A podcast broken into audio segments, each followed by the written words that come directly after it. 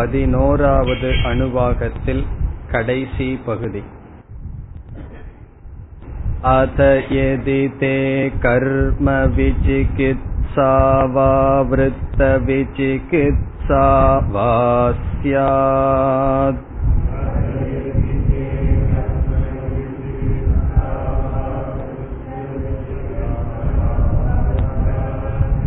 யே தத்ர ப்ராஹ்மணா சம்மர்ஷிணஹ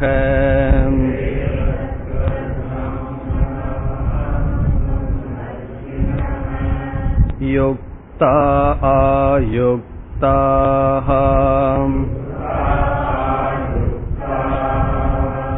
அலோக்ஷா தர்ம காமாஸ்யுஹ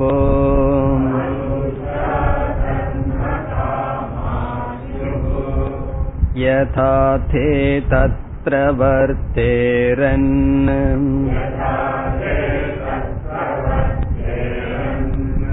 ததா தத்ர வர்த்தேதாஹ.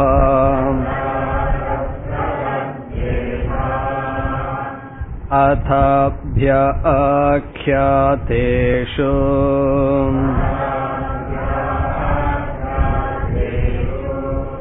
யே தத்ர ப்ராஹ்மணா சம்மர்ஷிணஹ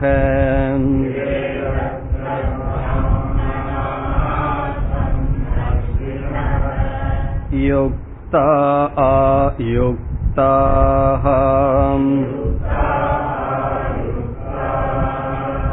அலோக்ஷா தர்ம காமாஸ்யுஹ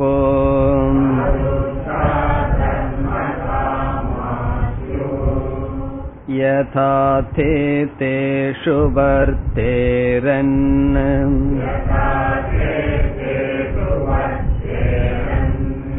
ததா தேஷு வர்த்தேதாஹ.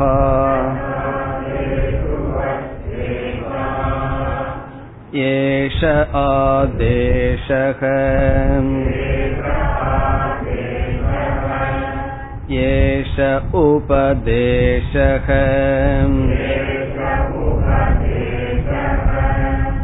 ஏஷா வேதோபனிஷதே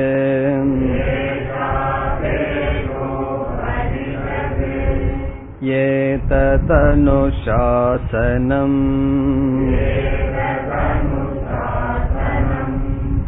ஏவமுபாசிதவ்யம்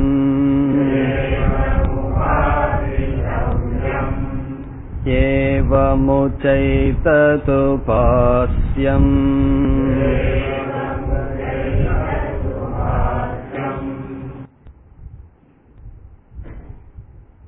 பதினோராவது அணுவாகத்தில் சில கடமைகளும் சில பண்புகளும் கூறப்பட்டு வருவதை பார்த்து கொண்டிருக்கின்றோம். சென்ற வகுப்பில் ஸ்ரத்தயா தேயம் அஸ்ரத்தயா தேயம் என்று கிரகஸ்த ஆசிரமத்தில் இருப்பவர்களுக்கு முக்கியமான கடமையான தானம் பேசப்பட்டது. எப்படி தியானம் செய்ய வேண்டும் என்றால் ஸ்ரத்தையுடன் செய்ய வேண்டும், அதிகமாக கொடுக்க வேண்டும், அறிவுடன் கொடுக்க வேண்டும், காலம் தேசம் பாத்திரம் இவைகளை அறிந்து கொடுக்க வேண்டும் என்று பார்த்தோம். பிறகு இறுதியாக அதயதி தே கர்ம விசிகித்ஸா விருத்த விசிகித்ஸா, ஒரு கால் நம்முடைய கடமைகளில் சந்தேகம் வந்தால் எது என்னுடைய கடமை என்ற விஷயத்தில் நமக்கு சந்தேகம் வந்தால் அல்லது வேதத்தில் விதவிதமான கர்மங்கள் பேசப்பட்டிருக்கின்றன, அதை எப்படி அனுஷ்டானம் செய்ய வேண்டும் என்ற விஷயத்தில் சந்தேகம் வந்தால் பிறகு விருத்த விசிகித்ஸா. விருத்த என்றால் டே டு டே லைஃப், ஒவ்வொரு நாளும் நாம் நடக்கின்ற நடத்தைகளில் சந்தேகம் வந்தால். கர்ம விசிகித்ஸா என்றால் குறிப்பாக கடமைகளில் நமக்கு சந்தேகம் இருந்தால் விருத்த விசிகிச்சா என்றால் வாழ்க்கை நடைமுறையில் நமக்கு சந்தேகம் இருந்தால் நாம் என்ன செய்ய வேண்டும்? அதற்கு இங்கு பேசப்படுகின்றது ஏ தத்ர, அந்த தேசத்தில் அந்த காலத்தில், ஏ பிராமணாகா, எந்த பிராமணர்கள். இங்கு பிராமணர்கள் என்றால் ஒழுக்கத்தில் பிராமணர்களாக இருப்பவர்கள். அவர்களுக்கு சில அடைமொழிகள். சம்மர்ஷினக, சம்மர்ஷினக என்றால் விவேகத்துடன் இருப்பவர்கள், விவேகினக, சாஸ்திரத்தை நன்கு படித்து விவேகத்துடன் இருப்பவர்கள். யுக்தாகா, யுக்தாகா என்றால் அனுபவசாலிகள், தர்மசாஸ்திரத்தை பற்றிய ஞானம் இருக்கும், தர்மசாஸ்திரப்படி அவர்கள் வாழ்பவர்கள். ஆயுக்தாகா என்றால் எல்லோரிடமும் சமமாக இருப்பவர்கள். அடுத்த சொல் அலூக்ஷாகா, அலூக்ஷாகா என்றால் குரோதமற்றவர்கள், ஆசுரி சம்பத் இல்லாதவர்கள். தர்ம காமாகா, தர்மத்திற்காகவே வாழ்க்கையை ஒப்படைத்தவர்கள். இப்படிப்பட்ட பிராமணர்கள் அந்த சூழ்நிலையில் யதா தே வர்த்தேரன், அவர்கள் எப்படி நடந்து கொள்வார்களோ ததா தத்ர வர்த்தேதாகா, அவ்விதம் நீ நடந்து கொள்ள வேண்டும். இப்படிப்பட்டவர்கள் எப்படி வாழ்கிறார்களோ, நடந்து கொள்கிறார்களோ, எதை சொல்கிறார்களோ அப்படி நீ நடந்து கொள்ள வேண்டும். இது யார் கூறுவது? உபனிஷத் கூறுகின்றது. தர்மசாஸ்திரம் பிறகு மோக்ஷ சாஸ்திரம், இந்த ரெண்டுக்குமே ஸ்ருதி, உபனிஷத் வேதம் தான் பிரமாணம். அந்த வேதமே சொல்கின்றது, தர்ம விஷயத்தில் சந்தேகம் வந்தால் அப்பொழுது யார் உயிரோடு இருக்கிறார்களோ அவர்கள் என்ன சொல்கிறார்களோ அதுபடி நீ நடந்து கொள்ள வேண்டும். அப்படி என்றால் அவர்கள் சொல்வதே வேதவாக் ஆகிறது, அவர்களுடைய வாழ்க்கையே வேதத்தினுடைய வாழ்க்கையாக ஆகின்றது. காரணம் என்னவென்றால், தர்மத்தை அறிந்து தர்மப்படி ஒருவர் வாழ்ந்து தர்மத்தில் ஊறி இருந்தால் அவரிடம் தவறு என்பதே வருவதற்கு வாய்ப்பில்லை. அதனாலதான் யுக்தாகா என்றெல்லாம் சொல்லப்படுகிறது. யுக்தாகா என்றால் அந்த அறிவின்படி சில காலம் வாழ்பவர்கள். அப்படி வாழ்பவர்கள் ஆயுக்தாகா, இம்பார்ஷியல், யாரிடமும் பேதம் இல்லாதவர்கள். அப்படிப்பட்டவர்கள் யார்? தர்ம காமாகா ஸ்யுகு, அப்படி தர்மத்தின்படி, தர்மமே அவர்களுக்கு காமம், தர்மத்தை நிலைநாட்டுவதற்காகவே வாழ்கிறார்கள். அவர்கள் எப்படி அந்த சூழ்நிலை கடமையை செய்வார்களோ அப்படி நீ செய்ய வேண்டும். இனி அடுத்ததாக, இதுவரை சென்ற வகுப்பில் பார்த்தோம், அத அப்யாக்யாதேஷு. அப்யாக்யாதேஷு என்றால் நிஷித்தமான கர்மத்தை செய்கின்ற மனிதர்கள், அக்யூஸ்டு பர்சன் அர்த்தம், குற்றவாளிகள். சரியான தமிழ் வார்த்தையில சொல்லணும்னா குற்றவாளிகள், தவறு செய்பவர்கள். அப்படிப்பட்டவர்களிடம் எப்படி நடந்து கொள்ள வேண்டும் எனக்கு என்று உனக்கு சந்தேகம் வந்தால், பிறகு உபனிஷத் அதைவே திருப்பி சொல்லுது. பெரியவர்கள் பிராமணர்கள் யுக்தாகா தர்மகாமாகா, அவர்களிடம் எப்படி நடந்து கொள்வார்களோ அவ்விதம் நீ அவர்களிடம் நடந்து கொள்.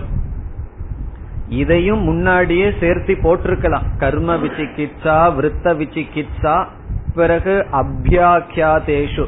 இவர்களிடத்துல எப்படி நடக்கணும்னு சந்தேகம் இருந்ததுன்னா அவர்களை போல செய்யணும் சொல்லி இருக்கலாம். ஆனால் உபனிஷத் தனியாக கூறுகின்றது. அப்பொழுது மீண்டும் அதை திருப்பி சொல்கின்றது. ஏ தத்ர பிராமணாகா சம்மர்ஷினக யுக்தாகா ஆயுக்தாகா அலூக்ஷாகா தர்ம காமாகா.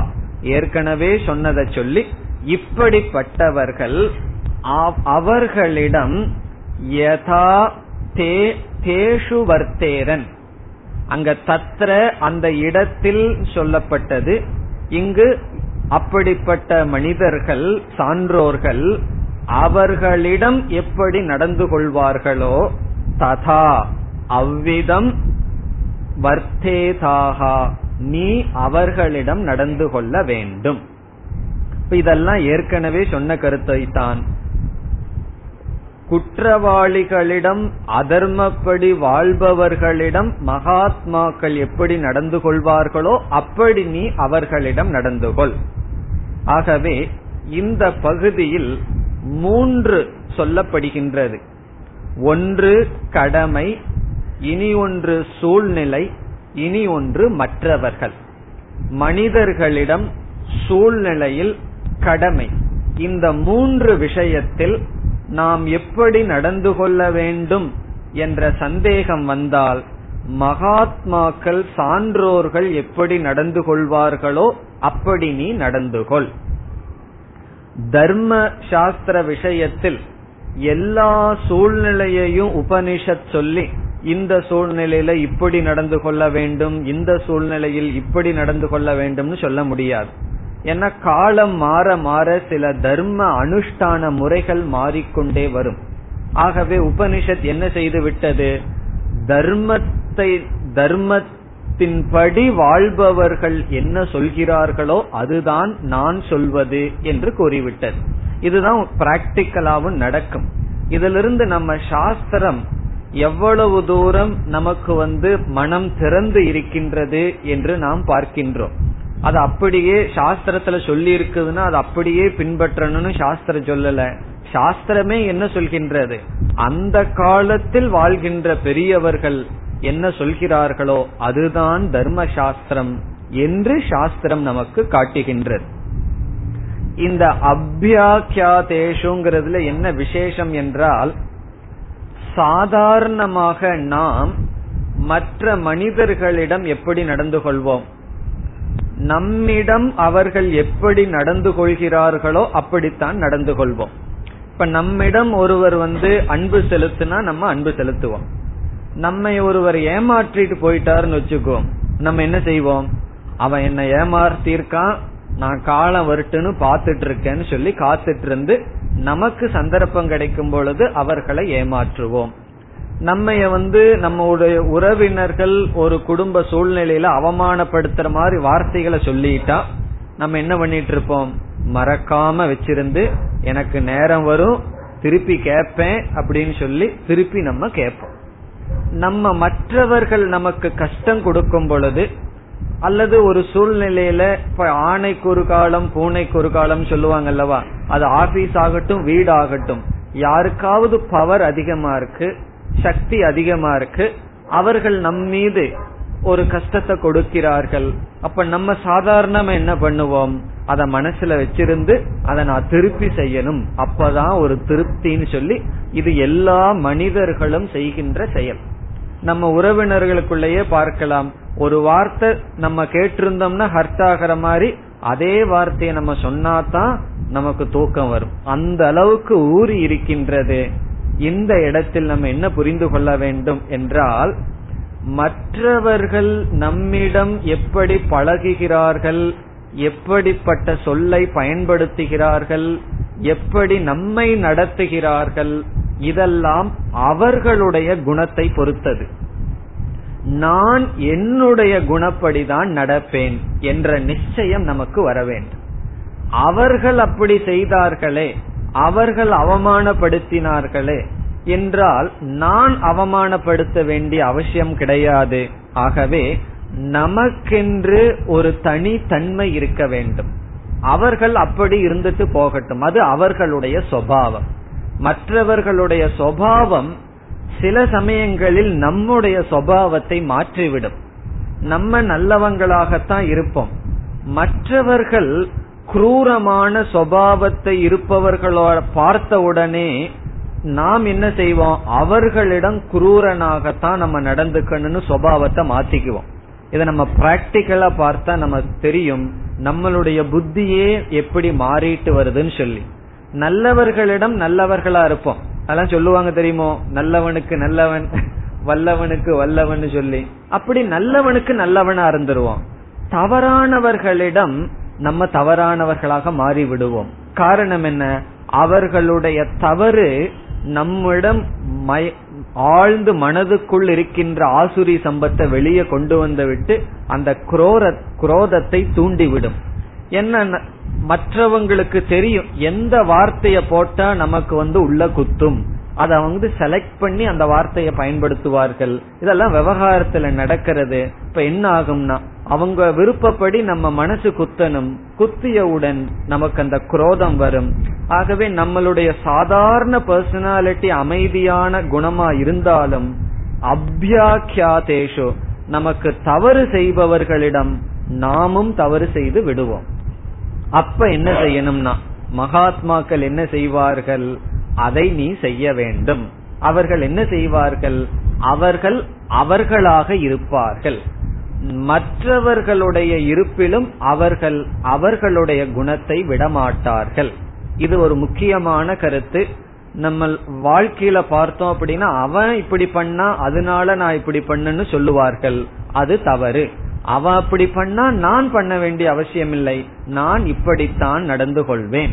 இப்ப ஒருவர் வீட்டுக்கு நம்மளோட ரொம்ப உறவினர், அவர் ஏதோ கல்யாணத்துக்கு சரியா அழைப்பு கொடுக்கல, உடனே நம்ம என்ன, நானும் அதே பண்ணுவேன், அவருடைய புத்தி அப்படி இருக்கட்டும், என்னுடைய கடமையை நான் செய்வேன் என்று நமக்கென்று ஒரு சுதந்திரத்தை நாம் நிலைநாட்ட வேண்டும். இதெல்லாம் ஒரு சாதாரண கதையில சொல்லுவார்கள். ஒரு சாது ஒரு தேல் ஆத்துல விழுந்துடுது, அதை எடுத்து போட்டார் வெளியே, அது கொட்டுச்சான், பிறகு மீண்டும் அது விழுந்தது, மீண்டும் எடுத்து போட்டார். இப்படி பல முறை செய்யும் பொழுது ஒருவர் பார்த்துட்டு கேட்டாராம், அதுதான் உங்களை கொட்டிட்டு இருக்கே, அதை போய் எதுக்கு உதவி செய்யணும்னு. அதுக்கு அந்த சாது சொன்னார், அது கொட்டுவது தேலினுடைய தர்மம், காப்பாற்றுவது என்னுடைய தர்மம். அது அதனுடைய தர்மத்தை விடாம பிடிவாதமா இருக்கும்போது நான் ஏன் என்னுடைய தர்மத்தை விடக்கூடாது? இது ஒரு அழகான கருத்து. அதே போல யார் நம்மிடம் எப்படி நடந்து கொண்டாலும் நான் இப்படித்தான் நடந்து கொள்வேன். ஆனா நம்முடைய அனுபவத்துல என்ன ஆகும், மற்றவர்கள் எப்படி நடந்து கொள்கிறார்களோ அதற்கு தகுந்த மாதிரி நம்ம மாதிரி அவர்களிடம் நடந்து கொள்வோம். நமக்குள் இருக்கின்ற அல்லது நம்ம விட்டு இருந்த குணங்கள் எல்லாம் நமக்கு வந்துவிடும். அப்படி இல்லாமல் நான் நானாக இருப்பேன். யார் எப்படி நடந்து கொண்டாலும் என்னுடைய கொள்கையிலிருந்து நான் விலக மாட்டேன். மற்றவங்களை ஹிம்சப்படுத்த மாட்டேன்னா படுத்த மாட்டேன் தான்.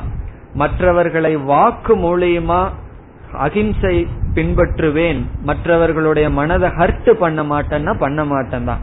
அவங்க பண்றாங்களேன்னா அது அவங்களுடைய தர்மம், அவங்க செய்யறாங்களேன்னு சொல்லி நம்ம செய்யக்கூடாது.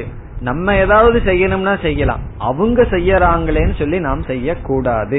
ஆகவே மகாத்மாக்கள் நம்மிடம் கஷ்டத்தை, நமக்கு கஷ்டத்தை கொடுப்பவர்கள், நம்மை ஹிம்சைப்படுத்துபவர்கள், நம்மை அவமானப்படுத்துபவர்கள், இப்படிப்பட்டவர்களிடம் அவர்கள் எப்படி நடந்து கொள்வார்கள் என்றால் அவர்கள் திருப்பி அதை செய்ய மாட்டார்கள். இந்த பழிக்கு பழி, ரத்தத்துக்கு ரத்தம் எல்லாம் அவர்களிடம் கிடையாது. அவர்கள் அதை திருப்பி செய்ய மாட்டார்கள். பிறகு உபனிஷத் சாதாரணமா சொல்லிடுது, அவர்கள் எப்படி நடந்து கொள்வார்களோ அப்படி நடந்து கொள்ளுன்னு சொல்லி. இப்ப நமக்கு கேள்வி, அவர்கள் எப்படி நடந்து கொள்வார்கள் என்றால் மன்னிப்பார்கள். அவர்கள் அவர்கள் படிதான் நடப்பார்களே தவிர அவர்கள் மற்றவர்கள் படி அவர்கள் இருக்க மாட்டார்கள். ஆனா நம்ம இப்படி இருந்தாலும் மற்றவங்க சும்மா இருக்க மாட்டாங்க.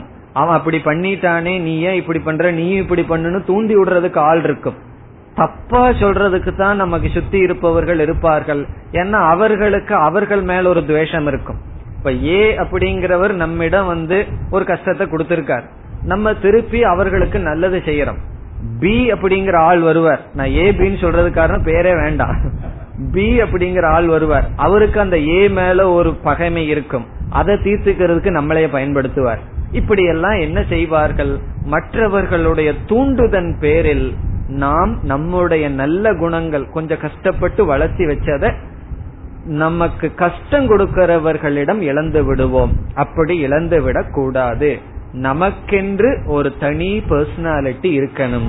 ஆகவே இங்க உபனிஷத்துல தவறு செய்பவர்களிடம் மகான்கள் எப்படி நடந்து கொள்வார்கள், அப்படி நடந்து கொள். தவறு செய்பவர்களிடமும் மகான்கள் தவறு செய்ய மாட்டார்கள். தவறு செய்பவர்களிடம் மகான்கள் நடந்து கொள்வார்கள், தான் தவறு செய்யாமல் நடந்து கொள்வார்கள். இதில் ஒரு சந்தேகம் நமக்கு வரலாம்.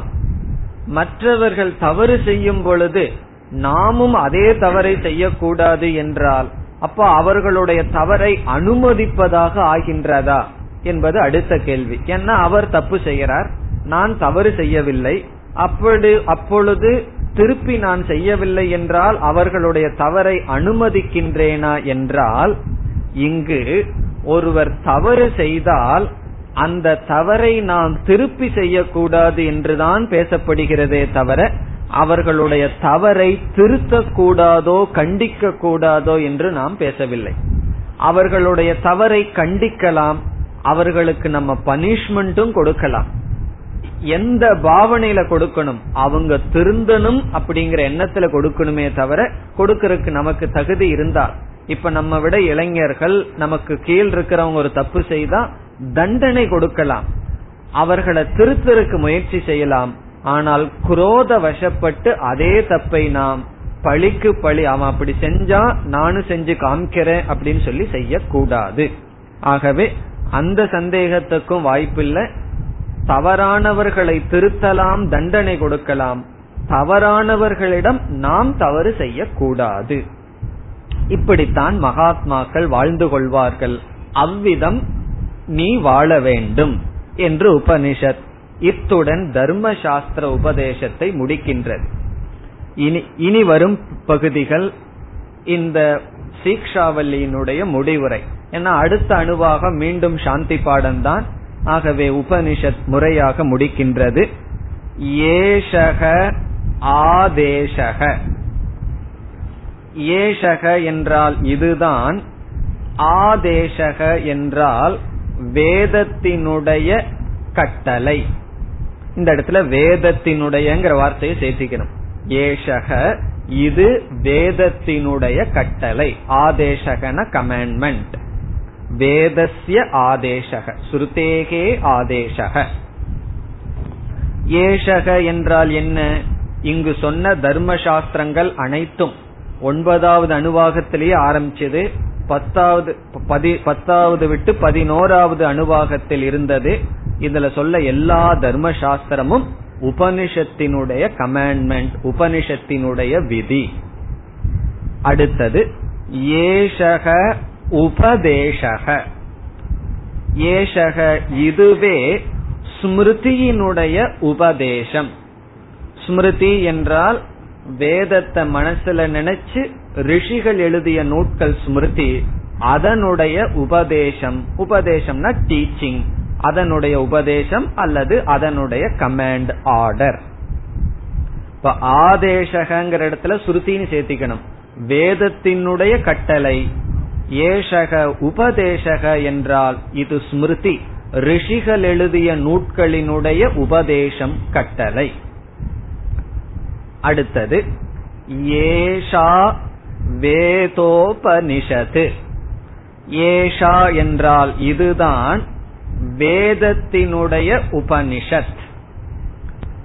இந்த இடத்தில் உபனிஷத் என்றால் சாரம் என்று பொருள்.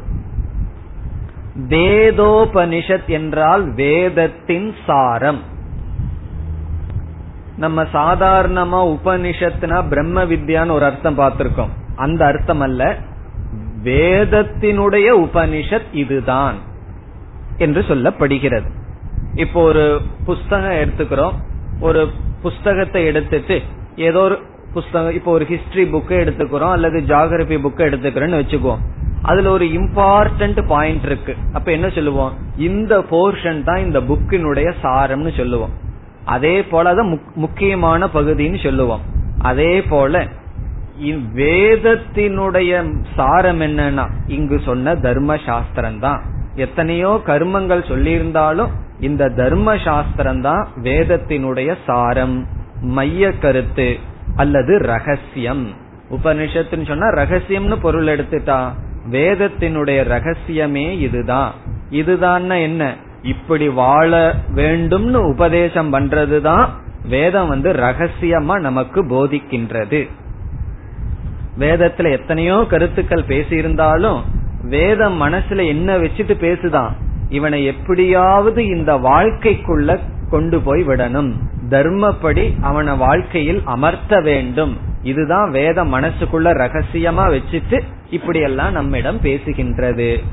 ஏஷா வேத உபனிஷத்து. அடுத்த சொல் ஏதத் அனுசாசனம். இது ஏதத் என்றால் இது, அனுசாசனம். அனுசாசனம் என்றால் ஈஸ்வரனுடைய கட்டளை. அனுசாசனம்னா கட்டளை, ஆர்டர். இந்த இடத்துல ஈஸ்வரனுடையங்கிற வார்த்தையை சேர்த்திக்கணும். இதுதான் இறைவனுடைய கட்டளை. ஏதத் அனுசாசனம், இது ஈஸ்வரனுடைய கட்டளை. இப்ப பகவான் மீது பக்தி செலுத்தணும்னா சொன்னா என்ன, இப்ப ஒருவர் மீது எனக்கு பக்தி இருக்கு, அன்பு இருக்குன்னு என்ன அர்த்தம், அவரு சொல்படி கேட்பேன்னு அர்த்தம். யார் ஒரு அவருடைய சொல்ல நான் தட்ட மாட்டேன்னு சொன்னா என்ன அர்த்தம், அவர் மீது எனக்கு பக்தி இருக்கு, மதிப்பு இருக்கு, மரியாதை இருக்குன்னு அர்த்தம். இப்ப ஈஸ்வரன் மீது நமக்கு பக்தி இருக்கணும்னா என்ன பண்ணணும், அவருடைய கட்டளை என்ன அதுபடி கேட்கணும். இதெல்லாம் அவருடைய கட்டளை. என்ன கட்டளை, இங்க தர்மம் சர, மாத்ரு தேவோ பவ, பித்ரு தேவோ பவன் நம்ம பார்த்ததெல்லாம் ஈஸ்வரனுடைய கட்டளை. இந்த தர்ம சாஸ்திரம் ஈஸ்வரனுடைய கட்டளை. அப்ப நம்ம எப்படி வாழ வேண்டும், ஏவம் உபாசிதவ்யம். ஏவம் என்றால் இந்த விதத்தில், உபாசிதவ்யம் வாழ்க்கையை நடத்த வேண்டும். உபாசிதவ்யம் என்றால் ஜீவனம் கர்த்தவ்யம். இந்த விதத்தில் தான் ஜீவிதத்தை செய்ய வேண்டும், வாழ்க்கையை நாம் நடத்த வேண்டும். இந்த விதத்தில் என்றால் எந்த விதம், நம்ம முன்ன பார்த்த விதம். 11வது அனுவாகத்தில் எவ்வளவோ தர்மங்கள் பார்த்தோம், அந்த விதத்துலதான் வாழ்க்கையை நாம் நடத்த வேண்டும். பிறகு மீண்டும் அதையே உபனிஷத் கூறி முடிக்கின்றது. ஏவம் உச்ச ஏதத், இவைகளெல்லாம் இம்பார்ட்டன்ஸ்க்காக, முக்கியத்துவத்துக்காக. ஏவம் இந்த விதத்துலதான், ஏதத் இப்படித்தான், உச்ச என்பதெல்லாம் முக்கியத்துவத்திற்காக கண்டிப்பாக. உபாசியம், உபாசியம் என்றால் வாழ்க்கையை நடத்த வேண்டும். உபாசிதவ்யம் என்பதற்கும் உபாசியம் என்பதற்கும் பொருள் வேறுபாடு கிடையாது. உபனிஷத் திரும்ப கூறுகின்றது, காரணம் இது முடிவுரைக்காக. இதோட இந்த சீக்ஷாவல்லி முடிவடைகிறது. ஆகவே உபனிஷத் முடிவுரை செய்வதற்காக இப்படித்தான் வாழணும், இப்படியேதான் வாழ வேண்டும் என்று முடிவுரை செய்கின்றது. ஏவம் இவ்விதம், ஏதத் இப்படித்தான், ச உபாசியம் ஒருவன் வாழ்க்கையை நடத்த வேண்டும். இவ்விதம் 11வது அனுவாகத்தில் தர்மசாஸ்திரத்தை சொல்லி, தர்மசாஸ்திரத்தை கேட்டா போதாது, அதன்படிதான் வாழணும், அதன்படிதான் வாழ வேண்டும் என்று முடிவுரை செய்கின்றது. இனி 12வது அனுவாகமாக சாந்தி பாடம் வருகின்றது. நாம் முதலில் பார்த்த சாந்தி பாடமேதான், ஒரு சில மாற்றங்கள், அர்த்தத்துல மாற்றம் கிடையாது, டென்ஸ்ல மாற்றம். முதல்ல சாந்தி விக்னம் போக வேண்டும்னு பிரார்த்தனை செய்யப்பட்டது, இப்பொழுது விக்னமெல்லாம் போயிடுது, அதற்காக ஈஸ்வரனுக்கு நன்றி சொல்கின்றேன் என்கின்ற சாந்தி பாடம். ஆகவே 12வது அணுவாகம் 1வது அணுவாகமான சாந்தி பாடம் திரும்ப வருகின்றது, ஒரு சில சொற்களை தவிர. இப்பொழுது 12வது அணுவாகத்திற்குள் செல்லலாம். ஷன்னோ மித்ரஷம் வருணக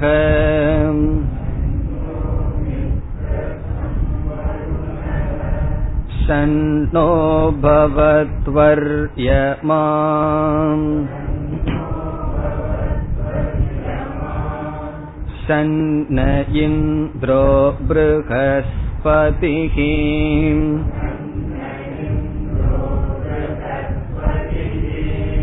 தன்னோ விஷ்ணுருக்ரமஹ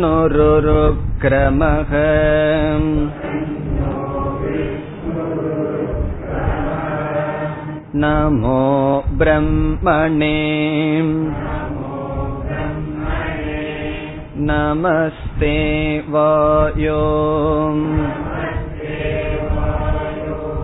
த்வமேவ பிரத்யக்ஷம் ப்ரஹ்மாஸி.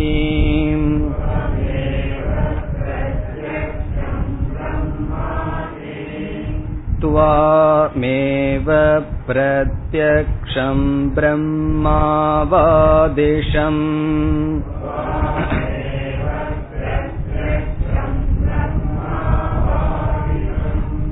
ரிதமவாதிஷம்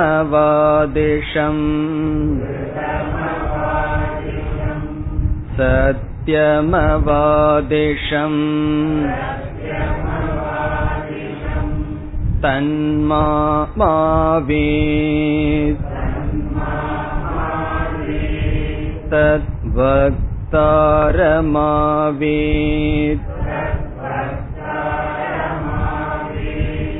ஆவீன் மாம் ஆவீத் வக்தாரமாவீத்.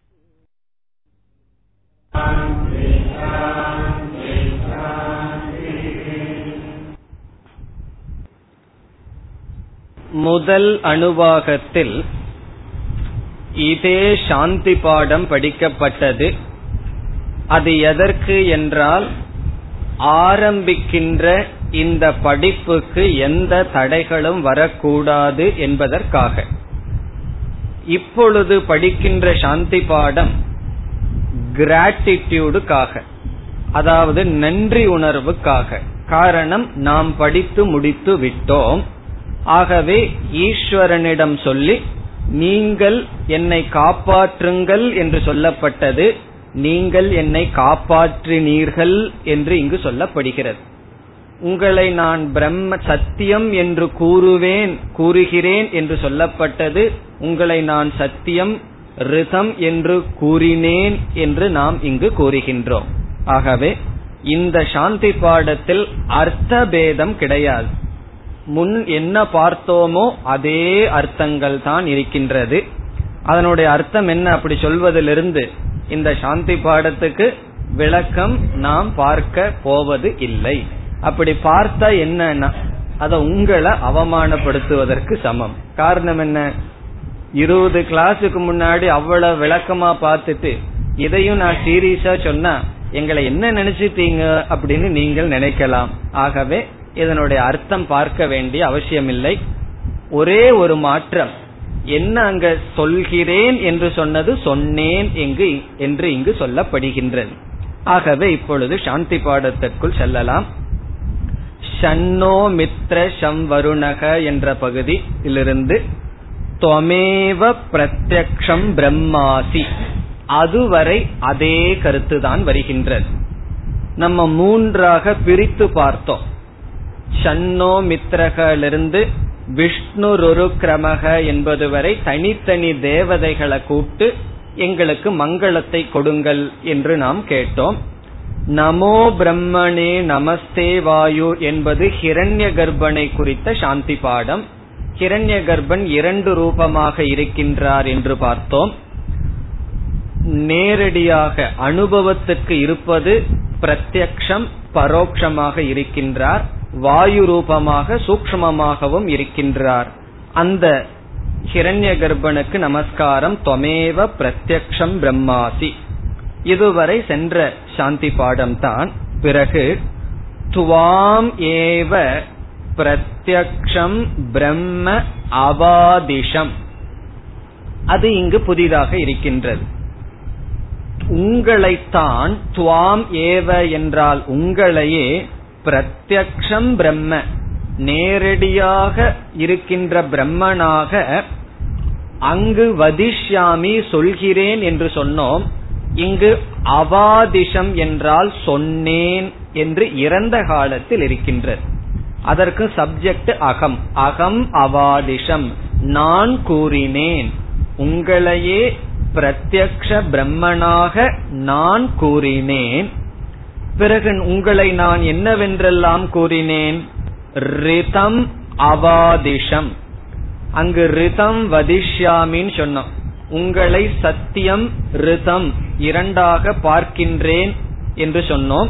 இங்கு கூறினேன் என்று சொல்லப்படுகிறது. உங்களை ரிதம் என்று அவாதிஷம் நான் கூறினேன். அவாதிஷம்னா கூறினேன். ரிதம் சத்தியம், இதற்கு இரண்டுக்கும் உள்ள வேறுபாடு நம்ம பார்த்திருக்கோம். ரிதம்னு சொன்னா சரியான அறிவு, சத்தியம்னு சொன்னா பேச்சு. உங்களையே சொல்லுக்கும் அறிவுக்கும் ஆதாரமாக நான் பார்க்கின்றேன், சொரூபமாக நான் பார்க்கின்றேன். நான் அப்படி சொல்வேன், சொன்னேன். இப்பொழுது நான் உங்களை அப்படி கூறினேன் என்று கூறுகின்றோம். அப்படி சொல்கின்றேன் என்று சொன்னோம், அப்படி சொன்னேன் என்று இங்கு சொல்லப்படுகின்றேன். ரிதம் அவாதிஷம், சத்தியம் அவாதிஷம். உங்களை நான் சத்திய சொரூபமாக கூறினேன். இப்படியெல்லாம் உங்களை நான் சொல்றதனுடைய பலன் எனக்கு என்ன கிடைச்சது? தது மாம் ஆவீத். தது அந்த கிரண்ய கர்ப்ப தத்துவமானது மாம் என்னை, ஆவீத் காப்பாற்றியது. முன்ன அவது காப்பாற்றட்டும்னு சொன்னோம். இப்ப என்ன சொல்றோம்? அது காப்பாற்றியது. காரணம் என்ன? இனியும் கிளாஸுக்கு வந்துட்டு இருக்கிறமே, அப்ப அது காப்பாற்றி இருக்கிறதுனாலதான் வந்துட்டு இருக்கோம். ஆகவே காப்பாற்றியது. என்ன மட்டுமா காப்பாற்றியது? தது வக்தாரம் ஆவீத். அது குருவை காப்பாற்றியது. அந்த பிரம்ம தத்துவம் வக்தாரம் என்றால் குருவை காப்பாற்றியது. பிறகு மீண்டும் அதுவே ஆவீத் மாம். அங்க அவது என்றால் காப்பாற்றட்டும், ஆவீத் என்றால் காப்பாற்றியது, மாம் என்னை. ஆவீத் வக்தாரம், அது குருவை காப்பாற்றியது. ஆகவே முன் சாந்தி பாடம் சாந்திக்காக, குறைகள் தடைகள் நீங்குவதற்காக. இந்த சாந்தி பாடம் தடைகளை நீக்கினீர்கள் என்கின்ற நன்றியுணர்வுக்காக சொல்லப்படுகின்றது. சாந்திகி சாந்திகி சாந்திகி என்பது மன எந்த விதமான தடையும் இல்லாமல் நீங்கள் என்னை இந்த சாஸ்திரத்தை படிக்க வைத்தீர்கள், அதற்கு நன்றி என்பது பொருள்.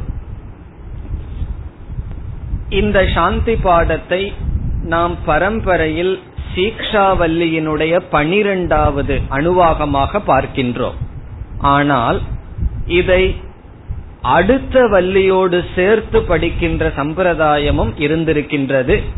சில விளக்காசிரியர்களுடைய கொள்கைப்படி 11வது அணுவாகத்துடன் சீக்ஷாவல்லி முடிவடைகிறது.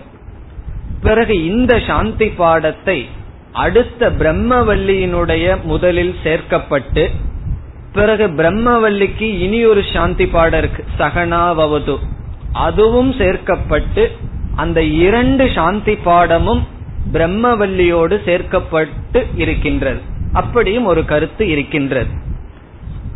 எதற்கு பிரம்மவல்லிக்கே தனியா ஒரு சாந்தி பாடம் சகனாவது இருக்கும்போது இதை எதுக்கு அங்க சேர்த்தணும்னு சொன்னா, நம்ம பார்க்க போற பிரம்மவல்லி பிரம்ம வித்யா, அத புரிஞ்சுக்கிறது ரொம்ப கஷ்டம். அதனால 2 சாந்தி பாடம் இருக்கட்டும்னு சொல்லி இதையும் அங்கு நாம் சேர்த்தி கொள்ள வேண்டும். அப்போ ஒரு சந்தேகம் நமக்கு வரும். என்ன சந்தேகம் வரும்? என்ன காப்பாற்றினீர்கள் அப்படின்னு இறந்த காலத்துல சொல்லியிருக்கேன்னா அதை நம்ம நிகழ்காலத்துல புரிஞ்சு கொள்ள வேண்டும். இப்ப இந்த ஆவித்துமாம்ங்கிறதெல்லாம் நிகழ்காலத்துல புரிஞ்சுட்டு, ஏன்னா உபநிஷத்துக்கு கால விவஸ்தா கிடையாதுன்னு சொல்லுவார்கள்.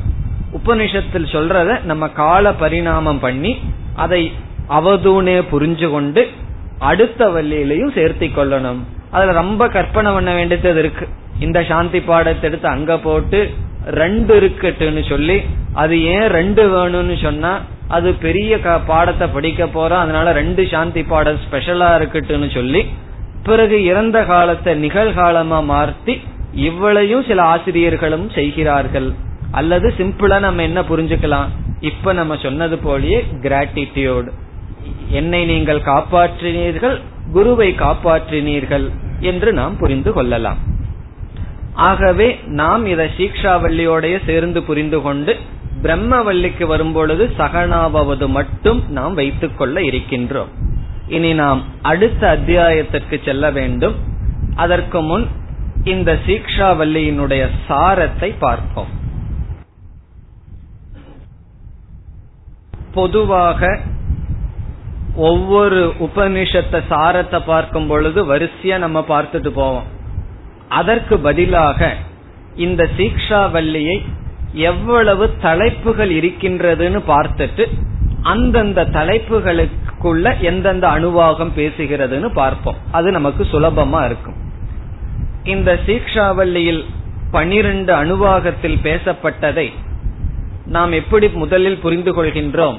முதல் அணுவாகமும் கடைசி அணுவாகமும் சாந்தி பாடமாக இருப்பதனால் இரண்டாவது அணுவாகத்திலிருந்து 11வது அணுவாகம் வரை பேசப்பட்டதை எடுத்துக்கொள்வோம். ஏன்னா சாந்தி பாடத்தை நம்ம புதுசா எடுத்துக்க வேண்டாம். அப்படி எடுத்துக்கணும்னு சொன்னா முதலும் கடைசியும் சாந்தி பாடம்னு புரிந்து கொள்வோம். பிறகு இப்பொழுது நாம் எதற்கு சாரத்தை பார்க்க இருக்கின்றோம்? இரண்டாவது அணுவாகத்திலிருந்து 11வது அணுவாகம் வரை பேசப்பட்ட கருத்துக்களை 5 தலைப்புகளாக நாம் பிரிக்கின்றோம். 5 ஹெட்டிங்கா பிரித்து கொள்ளலாம். ஏன்னா ஞாபகம் வச்சுக்கிறதுக்கு சௌரியம். நாளைக்கு சீக்ஷாவல்லியில என்ன பேசி இருக்குன்னா இந்த 5 டாபிக்னு மனசுல ஞாபகம் வச்சுட்டா சீக்ஷாவல்லி அதை படிக்கலினாலும் கூட மனசுல அதனுடைய கருத்து ஞாபகம் இருக்கும். முதல் தலைப்பு உச்சாரண சாஸ்திரம். உச்சாரண சாஸ்திரம் முதல் தலைப்பு. முதலில் இந்த 5ஐயும் கூறிட்டு பிறகு ஒவ்வொன்னுக்குள்ள போலாம். இரண்டாவது உபாசனாணி, உபாசனங்கள். உபாசனாணி என்றால் உபாசனங்கள். மூன்றாவது தலைப்பு ஜபம், ஜபக. நான்காவது தலைப்பு ஹோமாஹா, ஹோமங்கள். ஐந்தாவது தலைப்பு தர்மசாஸ்திரம். இதுதான் சீக்ஷாவல்லி. இந்த 5 மனதுல கொண்டுட்டோம்னா சீக்ஷாவல்லிய மனதில் இருக்கின்றது. என்னென்ன கருத்து? உச்சாரண சாஸ்திரம், உபாசனங்கள், ஜபம், ஹோமங்கள், தர்மசாஸ்திரம். இனி ஒவ்வொரு தலைப்புக்குள்ளேயும் வருவோம். ஒவ்வொரு தலைப்புக்குள்ளேயும் எந்தெந்த அனுவாகத்துல எப்படி பேசப்பட்டதுன்னு சுருக்கமாக பார்ப்போம். முதலில் உச்சாரண சாஸ்திரத்திற்கு வருவோம். இது 2வது அணுவாகம். உச்சாரண சாஸ்திரம் என்பது 2வது அணுவாகம். இந்த 2வது அணுவாகத்தை சீக்ஷாம் வியாக்கியா சியாமக என்று ஆரம்பிக்கப்பட்டது. இதில் எப்படி மந்திரங்களை உச்சரிக்க வேண்டும் என்ற கருத்தானது பேசப்பட்டது. உச்சாரண சாஸ்திரம் என்றால் சீக்ஷாவல்லி எப்படி துவங்கியது? சீக்ஷாவல்லி சீக்ஷாவல்லின்னு சொல்றமே, இதற்கு ஏன் பேர் அப்படி வந்ததுன்னா சீக்ஷான்னு ஆரம்பிக்கிறதுனால. சீக்ஷா என்றால் உச்சாரண சாஸ்திரம். அதை உபனிஷத் கூறி இந்த வள்ளியை துவங்கியது. இதை கூற வேண்டிய அவசியம் என்னவென்றால், நாம் மந்திரத்தை படிக்கும் பொழுது அந்த சப்தத்திலிருந்து அர்த்தத்தை புரிந்து கொள்ள வேண்டும். சப்தத்தை தவறாக உச்சாரணம் செய்தால் அர்த்தமும் தவறாக வந்துவிடும். ஆகவே அர்த்தம் நமக்கு முக்கியம் என்று உபனிஷத்தை ஆரம்பிப்பதனால் அர்த்தம் சரியாக இருக்க வேண்டும் என்றால் சப்தம் சரியாக இருக்க வேண்டும். ஆகவே சப்தத்தை செய்யும் பொழுது இந்தந்த விஷயங்களெல்லாம் கவனத்தில் கொள்ள வேண்டும் என்று வர்ணக, ஸ்வரக, மாத்ரா, பலம் என்றெல்லாம் பேசப்பட்டது. ஆகவே உச்சார சாஸ்திரத்தினுடைய தாற்பயம் என்னவென்றால் அர்த்த கிரகணம் சப்தத்தை சார்ந்து இருக்கின்றது. இப்போ ஒரு பொருளினுடைய அர்த்தம் உங்களுக்கு எப்படி மனசுல வரும்னா அந்த பொருளினுடைய சப்தம் எப்படி இருக்கோ அதனுடைய அடிப்படையில தான் வரும். ஆகவே சப்த சாஸ்திரத்துடன் இந்த வள்ளியானது துவங்கியது. இதுதான் முதல் தலைப்பினுடைய சாரம். இனி 2வதுக்கு வருவோம், உபாசனங்கள். இங்கு 5 உபாசனங்கள் பேசப்பட்டது. உபாசனங்கள் என்ற தலைப்பில் 5 உபாசனங்கள் வருகின்றது. உங்களுக்கு ஞாபகம் இருக்கு, 5 உபாசனம் முடிச்ச உடனேயே ஒரு சம்மரி பார்த்தோம், சுருக்கமா பார்த்தோம். இருந்தாலும் இங்கேயும் சுருக்கமாக பார்ப்போம். உபாசனம் 5 இருக்கின்றது. முதல் உபாசனம் சம்ஹிதா உபாசனம். முதல் உபாசனத்திற்கு பெயர் சம்ஹிதா உபாசனம். இது மூன்றாவது வல்லியில், மூன்றாவது அணுவாகத்தில் வருகின்றது. சம்ஹிதா உபாசனம். சம்ஹிதா உபாசனம் என்றதில் நாம் என்ன பார்த்தோம்? 20 தேவதைகள் பார்க்கப்பட்டது. அதிலோகம், அதி ஜௌதிஷம் என்று 5 தலைப்புகள் எடுத்துக்கொண்டு ஒவ்வொன்றிலும் 4 தேவதைகள், எழுத்துக்களில் தேவதைகளை நாம் வைத்து தியானம் செய்வது. எழுத்துக்கள் எல்லாம் எப்படி தேவதைகளை வைக்கிறதுன்னு சொன்னா, வேத அத்தியனம் செய்து முடித்தவனுடைய மாணவனுடைய மனதுல சப்தம்தான் இருக்கும். இந்த ஒரு டெக்ஸ்ட், உபனிஷத், கீதையெல்லாம் மனப்பாடம் பண்றவங்களுடைய மனதில் என்ன இருக்கும் தெரியுமோ? எப்ப பார்த்தாலும் சப்தம் தான் ஓடிட்டு இருக்கும், எழுத்துக்கள் தான் ஓடிட்டு இருக்கும். அப்படி முழு வேதத்தையே மனப்பாடம் பண்ண மாணவனுடைய மனதில் என்ன இருக்குன்னா சப்தம் தான் இருக்கும். சப்த பிரபஞ்சத்திலேயே இருப்பார்கள். அவர்களுக்கு அந்த எழுத்தை சொல்லி அதுல உபாசனை செய்வது மிக மிக சுலபம். ஆகவே சந்தி ரோல், எழுத்துக்கள்ல விதவிதமான தேவதைகளை உபாசனம் செய்வது சம்ஹிதா உபாசனம். இனி இரண்டாவது வியாகிருதி உபாசனம். வியாகிருதி உபாசனம் அது 5வது அணுவாகத்தில் வந்தது. வியாகிருதி என்றால் என்ன என்று பார்த்தோம்.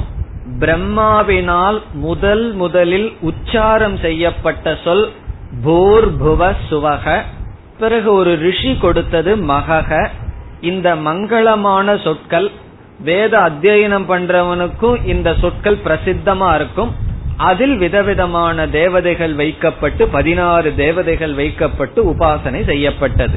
ஆகவே சம்ஹிதா உபாசனையிலும் வியாகிருதி உபாசனையிலும் அந்த மந்திரம் சொற்கள் ஆலம்பனமாக கொண்டு தேவதைகள் தியானம் செய்யப்பட்டது. இனி மூன்றாவது உபாசனை அந்தர்ஹிருதய உபாசனம். அந்தர்ஹிருதய உபாசனம் இது 6வது அணுவாகத்தில் வருகின்றது. அந்தர்ஹிருதய உபாசனம் என்பது நம்முடைய ஹிருதயத்தை ஆலம்பனமாக வைத்துக்கொண்டு சமஷ்டி தேவதையை ஹிரண்ய கர்ப்பனை தியானம் செய்தல். நம்மளுடைய ஹிருதயம்தான் ஆலம்பனமாக இருக்கின்றது. முதல் 2 உபாசனைக்கு ஆலம்பனம் என்ன? வெளியே இருக்கின்ற 2 சப்தங்கள். பிறகு அந்தர்ஹிருதயம்ங்கிறதுக்கு நம்மளுடைய ஹிருதயத்தையே ஆலம்பனமாக வைத்து உபாசனை செய்தல். இந்த இடத்துல பார்த்தோம், இது ஒரு அபேத உபாசனை என்று பார்த்தோம். இங்கு உபாசகனையும் உபாசிய தேவதையையும் ஐக்கியமாக தியானித்தல். அந்த ஐக்கிய ஞானத்துக்கு முன்னாடி ஐக்கியமாக தியானித்தல். இனி அடுத்தது 4வதாக பாங்க்த பிரம்ம உபாசனம். பாங்க்த பிரம்ம உபாசனம் 7வது அணுவாகத்தில் வருகின்றது. இதுவும் அபேத உபாசனம்.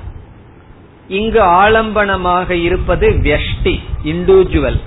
சமஷ்டிய அதுல பார்ப்பது. ஒரு அன்னமய கோஷத்தை எடுத்துட்டு எல்லா அன்னமய கோஷத்தையும் அதில் பார்த்தல். இவ்விதம் சமஷ்டி வெஷ்டியினுடைய ஐக்கியத்தில் உபாசனை செய்தல். இதுவும் அபேத உபாசனை. 3, 4 இந்த 2 உபாசனைகளும் அபேத உபாசனை. அந்தர்ஹிருதய உபாசனையும் பாங்க்த பிரம்ம உபாசனையும். இறுதியாக 5வது ஓங்கார உபாசனம், 8வது அணுவாகம். ஓங்கார உபாசனம் இதில் ஓங்காரத்தை ஆலம்பனமாக கொண்டு தியானம் செய்தல். இவ்விதம் 5 விதமான உபாசனைகள் பேசப்பட்டது. விளக்கம் நாம் பார்த்துள்ளோம். இனி 3வது தலைப்புக்கு செல்கின்றோம். உச்சாரண சாஸ்திரம், உபாசனம் 2 முடிந்தது. 3வது ஜபம். இங்கு 2 ஜபங்கள் பேசப்பட்டது. முதல் ஜபம் மேதா ஜபக.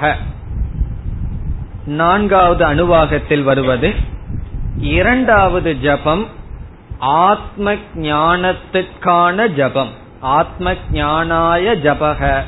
பத்தாவது அணுவாகத்தில் வருவது இரண்டு ஜபங்கள்.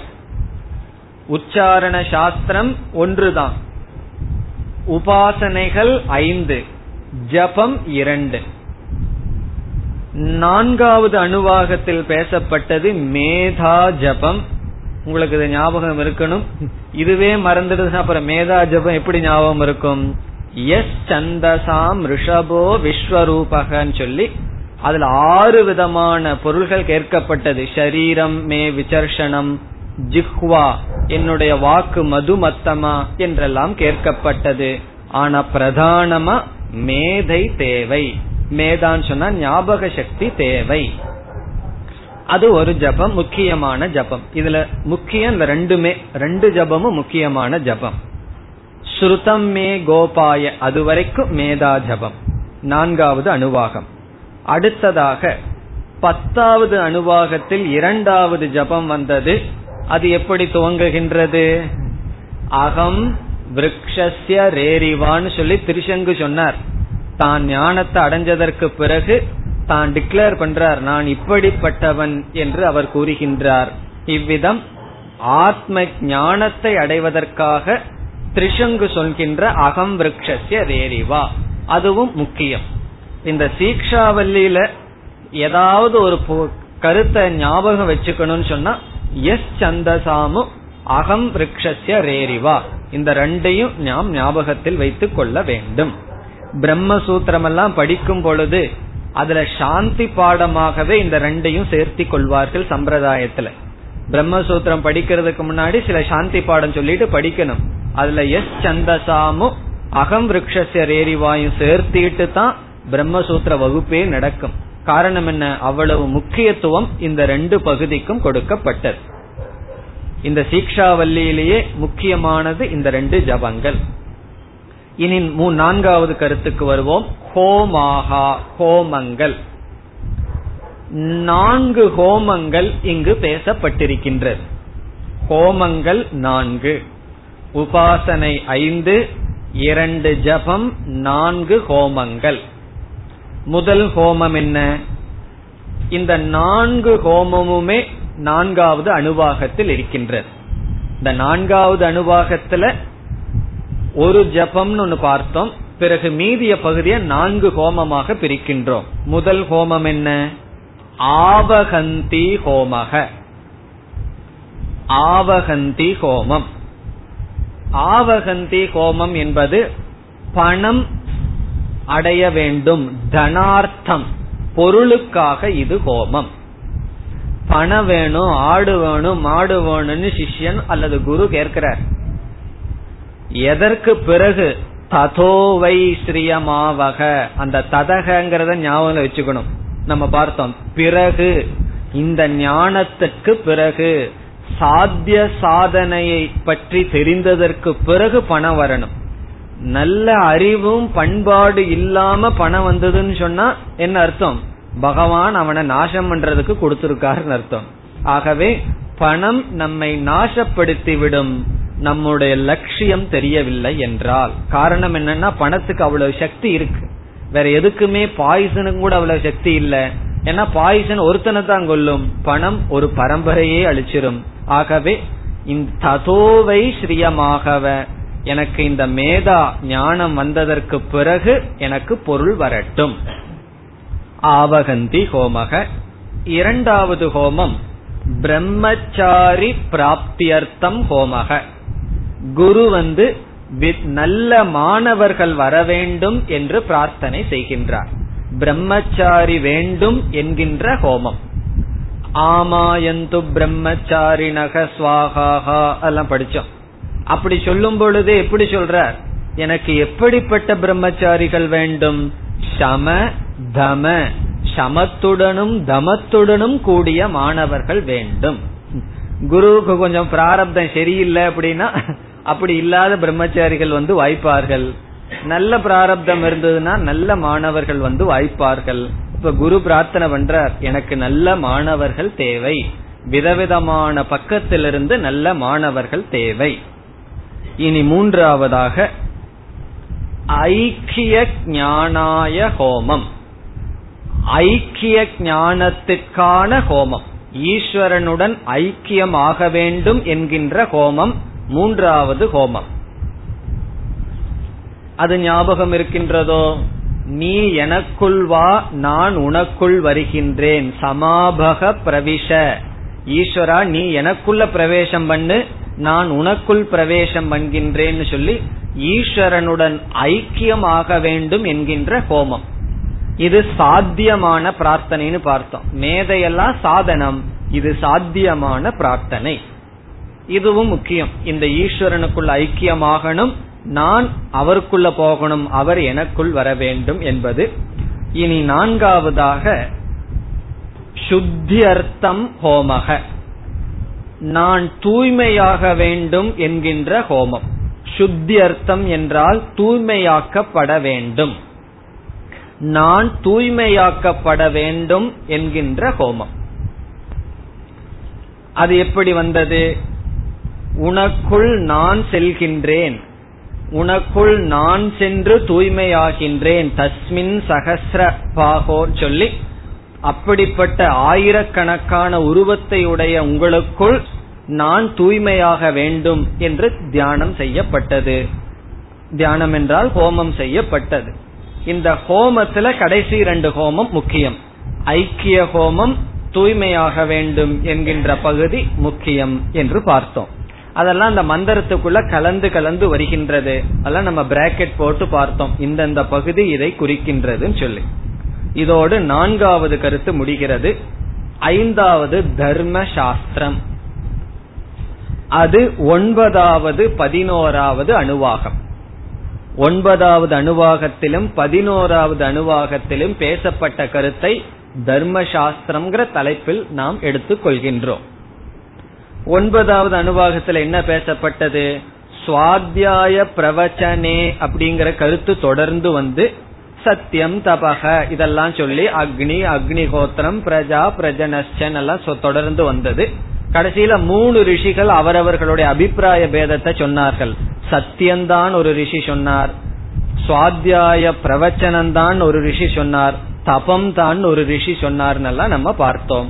பிறகு 11வது அணுவாகத்துல வந்தோம்னு சொன்னா மாத்ரு தேவோபவ பித்ரு தேவோபவ தர்மம் சர சத்தியம் வத அதெல்லாம் பார்த்து, பிறகு இந்த வகுப்புல நம்ம பார்த்தோமே இதெல்லாமே தர்மசாஸ்திரம், இப்படி நாம் வாழ வேண்டும் என்கின்ற விஷயத்தை குறித்தது. இப்ப தர்மசாஸ்திரம்னா எப்படி நாம் வாழ வேண்டும்ங்கிற பண்புகள், வேல்யூஸ். ஆகவே சீக்ஷாவல்லி, உச்சாரண சாஸ்திரம், உபாசனம், ஜபம், ஹோமங்கள், தர்மசாஸ்திரம், இந்த 5 தலைப்பின் கீழ் அடங்குகின்றது. இனி நாம் அடுத்ததாக பிரம்மவல்லிக்குள் செல்ல வேண்டும், அது 2வது பகுதி. ஆனால் பிரம்மவல்லிக்கு முன் சீக்ஷாவல்லி முடிந்தவுடன் சங்கராச்சாரியார் ஒரு விசாரம் செய்கின்றார். ஒரு கருத்தை எடுத்துட்டு விசாரம், தனியா பாஷ்யம் எழுதியிருக்கார். நாம் அடுத்த வகுப்பில் சங்கராச்சாரியார் செய்கின்ற விசாரத்தை பார்ப்போம். அதற்கும் இந்த உபநிஷத்துக்கும் சம்பந்தம் இல்லை, அவராக இண்டிபெண்டா ஒரு கருத்தை எடுத்துட்டு விசாரம் பண்றார். அது தானாக எடுத்துக்கொள்ளவில்லை, இந்த சீக்ஷாவல்லிய படிச்சதுனால ஒரு சந்தேகம் வரலாம், ஆகவே ஒரு விசாரம் செய்கின்றார். ஆகவே அடுத்த வகுப்பு முழுவதும் ஆச்சாரியருடைய விசாரம், அதை முடித்ததற்கு பிறகு பிரம்மவல்லிக்குள் செல்லலாம். ஓம் பூர்ணமத பூர்ணமிதம் பூர்ணாத் பூர்ணமுதச்யதே பூர்ணஸ்ய பூர்ணமாதாய பூர்ணமேவாவசிஷ்யதே. ஓம் சாந்தி சாந்தி.